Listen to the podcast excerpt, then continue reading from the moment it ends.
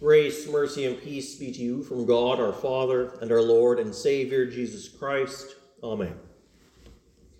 The festival of Pentecost is the last of the big three festivals in the church year. Those are Christmas, Easter, and Pentecost. Each marks an event in the life and ministry of our Lord Jesus. The first commemorates his incarnation and birth among us for how could we not celebrate the eternal Son of God taking on human flesh so that he might live a life of perfect obedience and give his life that we might be saved? The second deals with his glorious resurrection from the grave after he gave that same life for our sins that we might be forgiven.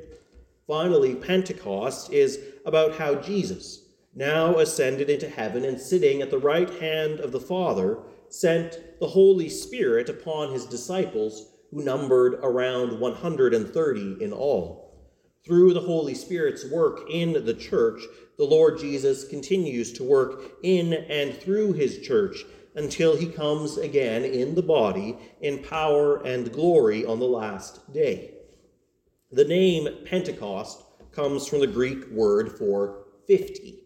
It is the Greek name of the Old Testament festival, Shavuot, which takes place 50 days after Passover. It was during this festival when the eleven, the mother of our Lord, and all the other believers were waiting together in Jerusalem for the promise of Jesus to be fulfilled, saying, Behold, I send the promise of my Father upon you, but tarry in the city of Jerusalem until you are endued with power from on high. And so they waited together in one place in one accord. They waited in prayer, asking that the Lord would fulfill his promise. And then on the day of Pentecost, it happened. There was a sound from heaven like a rushing mighty wind. This came to alert them of what was happening. The sound was not the Holy Spirit but was a sign for them and to draw others to this place. Then another sign. Something like divided tongues of flame settled on them, so that they may know that the Holy Spirit was descending on them to fill them with the fire of God's love. As the Holy Spirit filled them, he caused them to speak in languages, in the languages of all those Jews who had come to live in Jerusalem from around the world the disciples were speaking in Persian, Elamitic, Demotic, Latin, and many other languages that they did not know before, but were the native tongues of those Jews who were in the city from around the world. They had not learned these languages, but the Holy Spirit spoke through them that the crowd might hear in their own native tongues the wonderful works of God in Christ Jesus. And as this festival particularly focuses on the Holy Spirit filling the disciples, it's appropriate that today we look at the works of the Holy Spirit this morning as we consider how the Holy Spirit, who worked in the disciples, as well as those who heard St. Peter's preaching on that first Pentecost, also works in us. The first work of the Holy Spirit in an individual is the call. This is that special work of the Holy Spirit where through the Word of God he makes known God's good and gracious will to save sinful mankind and holds before the sinner the benefits of Christ. As the Word is preached, the Holy Spirit is working to call those who hear it into the kingdom of God. He is like the servant in the parable of the wedding feast. You know the one, the one that goes to the highways and the byways, sending the invitation to the feast and inviting all that he comes across. This call from the Holy Spirit is not only for some, but is for all people. For Jesus did not die for some, but he died for all. And so the call which makes known God's saving work and will is also for all people. In the call, the Holy Spirit, accompanying the word, tells sinners of the forgiveness which Christ has won for them and offers it. Following the call, the Holy Spirit's next work in the individual is regeneration. Ever since our first parents fell to the temptation of the devil in the Garden of Eden, mankind has been born in sin. While Adam and Eve, in their pre fall state, were righteous and had hearts fully inclined towards God and trusting in Him for all things, seeking to follow Him, after the fall, this is no longer the case. It is the opposite, as God Himself testifies in Genesis, saying, The imagination of man's heart is evil from his youth. And so, because of sin, natural mankind does not understand spiritual things. St. Paul tells us the natural man does not receive the things of the Spirit of God, for they are foolishness to him. Yet, Paul also says, God has revealed the things of God to us through his Spirit. And Jesus, in our gospel lesson today, said, The Helper, the Holy Spirit, whom the Father will send in my name, he will teach you all things and bring to your remembrance all things that I said to you. So there must be a change in us from the one state to the next, because natural man cannot receive the things of God because they are spiritual, cannot believe in Jesus Christ and so receive the benefits of forgiveness, life, and salvation. So we must be regenerated, born again, changed from spiritually dead to spiritually alive. In regeneration, the Holy Spirit overcomes our resistance to the gospel our, our resistance to the work of God, so that we may believe and be justified and forgiven. This can only be achieved by God's own working. And so the Holy Spirit works by means of the Word. In Jeremiah, the Lord God says of his Spirit accompanied word, Is not my word like a fire, and like a hammer that breaks the rock into pieces? Thus, the Holy Spirit, coming to us by means of the Word, refines the hearts and breaks down the stubborn barriers to his operation. In infants and young children, this happens very quickly. They have not yet had the years of practice of resisting God and hardening their hearts. They are still sinful, of course, but their resistance is soon overcome by the work of the Holy Spirit that he works in them through the means of the word and holy baptism. They are regenerated then according to the promise of God. In adults, it's a much more gradual process. The Holy Spirit works to break down all barriers, to overcome all obstacles of faith, so that the sinner might be saved. Because of this, we can be discouraged when we have a loved one that does not believe. We share with them the reason for the hope within us. We share the gospel with them, and yet they do not believe. When this happens, it is not that God does not love them, nor is it because he does not want to work in them. No, the Holy Spirit is working through the Word to overcome their resistance that they might believe. He first works to give them the knowledge of sin, of their sin and its wretchedness and impress upon their hearts this fact. Just like those that heard St. Peter's sermon at Pentecost were cut to the heart. Yet, because this is for their salvation, the Holy Spirit likewise presents through the Word Jesus' remedy for sin, his vicarious life and death. All of this is happening gradually as we preach and teach and share the good news with those who do not believe. It does not happen at once, it is a change of the Holy Spirit's working in His will and His timing. But when the change happens, it happens at once. When He has overcome resistance, that one is regenerated and has saving faith, trust in Christ, and so receives the forgiveness of sins and is justified. In an instant, one goes from being spiritually dead to being made alive in Christ Jesus. So it is that the Holy Spirit is at work through the Word to bring faith and deliver to us the benefits which Christ won on the cross forgiveness, life, and salvation. He works not just to tell us of these things, but to actually deliver them. And then, as soon as we're regenerated, as soon as we come to faith in Jesus and so are justified, that is declared righteous by God for the sake of Jesus Christ, the Holy Spirit begins to dwell in us.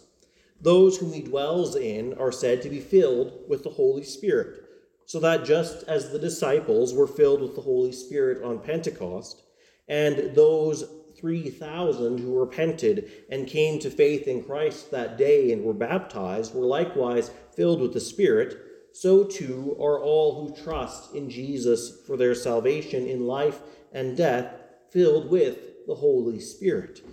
Jesus promised this to his disciples before his death the Spirit of truth, whom the world cannot receive because it neither sees him nor knows him, but you know him, for he dwells with you and will be in you. And St. Paul tells us this was not only for the apostles, but for all believers, because Jesus died for all and takes away our sins so that the blessings of Abraham might come upon the Gentiles in Christ Jesus, that we might receive the promised Spirit through faith. So it is through faith in Christ that we also receive the Holy Spirit. And since the Holy Spirit dwells within us, so too does the Father and the Son. For the Father and the Son and the Holy Spirit are one God with one divine nature. This indwelling is a gracious work of God and is a comforting teaching of God to us in this way. This is called the mystical union, but it is that through the Holy Spirit dwelling in us, the Holy Trinity makes his home within us, as Christ our Lord has said If anyone loves me, he will keep my word, and my Father will love him, and we will come to him and make our home with him. Thus, through the Holy Spirit's gracious indwelling and working in us, we become the temple of God. Do you not know that you are the temple of God, and that the Spirit of God dwells in you? writes St. Paul. For you are the temple of the living God, as God has said, I will dwell in them and walk among them. I will be their God, and they shall be my people. This, brothers and sisters, he says of you.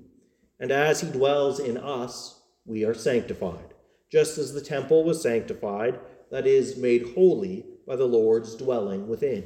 This sanctification, which we may also call renovation, begins as soon as the Holy Spirit begins to dwell in us. For he has not come to us that we may continue in sin, but so that we may walk in the newness of life that comes to us because of Jesus' resurrection because our sins have been forgiven. After all, we are now new creations, and so we ought to walk in ways pleasing to God because He has saved us from our sins by His free grace and gift of salvation. He has regenerated us, He has given us new and better powers. While before we were slaves to sin, now we have been born again and set free from sin to live to God. In Romans 8, St. Paul writes, those who live according to the flesh set their minds on things of the flesh, but those who live according to the Spirit, the things of the Spirit. For to be carnally minded is death, but to be spiritually minded is life and peace. Because the carnal mind is, en- is at enmity with God. It is not subject to the law of God, nor indeed can be. So then, those who are in the flesh cannot please God. But you are not in the flesh, but in the Spirit, if indeed the Spirit of God dwells in you. This does happen and will happen in all believers, for within us is the Holy Spirit. And while we can be certain that this work of God will be complete and perfect, it is not complete in an instant, nor even in this lifetime. Rather, it is a gradual change throughout our entire life of faith, so that as the Holy Spirit dwells in us, he sanctifies us, removes from us attachments to sin, and increases holiness within us. Day by day, he accomplishes this as we daily die to sin and rise to new life through repentance of our sins and faith in Jesus Christ, faith in him for the forgiveness of sins. For God desires that we put our sins away, that we put off the old sinful flesh and put on the new in Christ's likeness. As long as we remain in the body until Christ comes again, and the dead are raised and those living are changed, our sinfulness continues to cling to us. It's a hateful thing to the believer, and we desire to follow the Lord in all things, yet we still struggle against that sinful flesh, against the sin which still remains within us. Yet through this, through this mortification of the flesh, the Holy Spirit works in us to sanctify us, to increase our holiness. And while we aren't perfect in this and can't be perfect in this life, we still strive towards it, as our Lord has told us be perfect as your heavenly Father is perfect.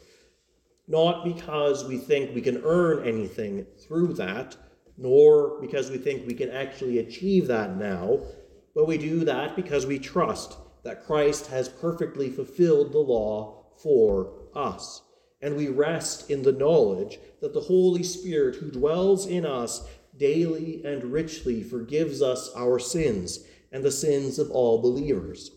Trusting in Christ alone for this, we strive to order our lives according to the will of God, taking captive every thought to Christ, seeking not our own earthly good, but our heavenly good, trusting that He has done everything for our salvation that He has freely granted this to us by His grace. We can then focus on serving our neighbor through acts of love, living peaceably with them, caring for their needs of the body, guarding their honor, and putting their own needs before ours. And as we have been forgiven graciously by God, so too we are moved by the Holy Spirit to forgive others freely. As we have the opportunity to share the reason for the hope within us, we lovingly share the same gospel by which the Holy Spirit works to call, gather, and sanctify the church and invite them to the place to hear the word of God, which, through which the Holy Spirit has promised to work. May God, who has begun this good work in us, having called us, regenerated us, justified us, and dwells in us and sanctifies us, bring it to completion in the day of our Lord Jesus Christ, through his mediation and merits. Amen. And now may the peace of God, which surpasses all understanding, guard and keep your hearts and minds in Christ Jesus our Lord. Amen.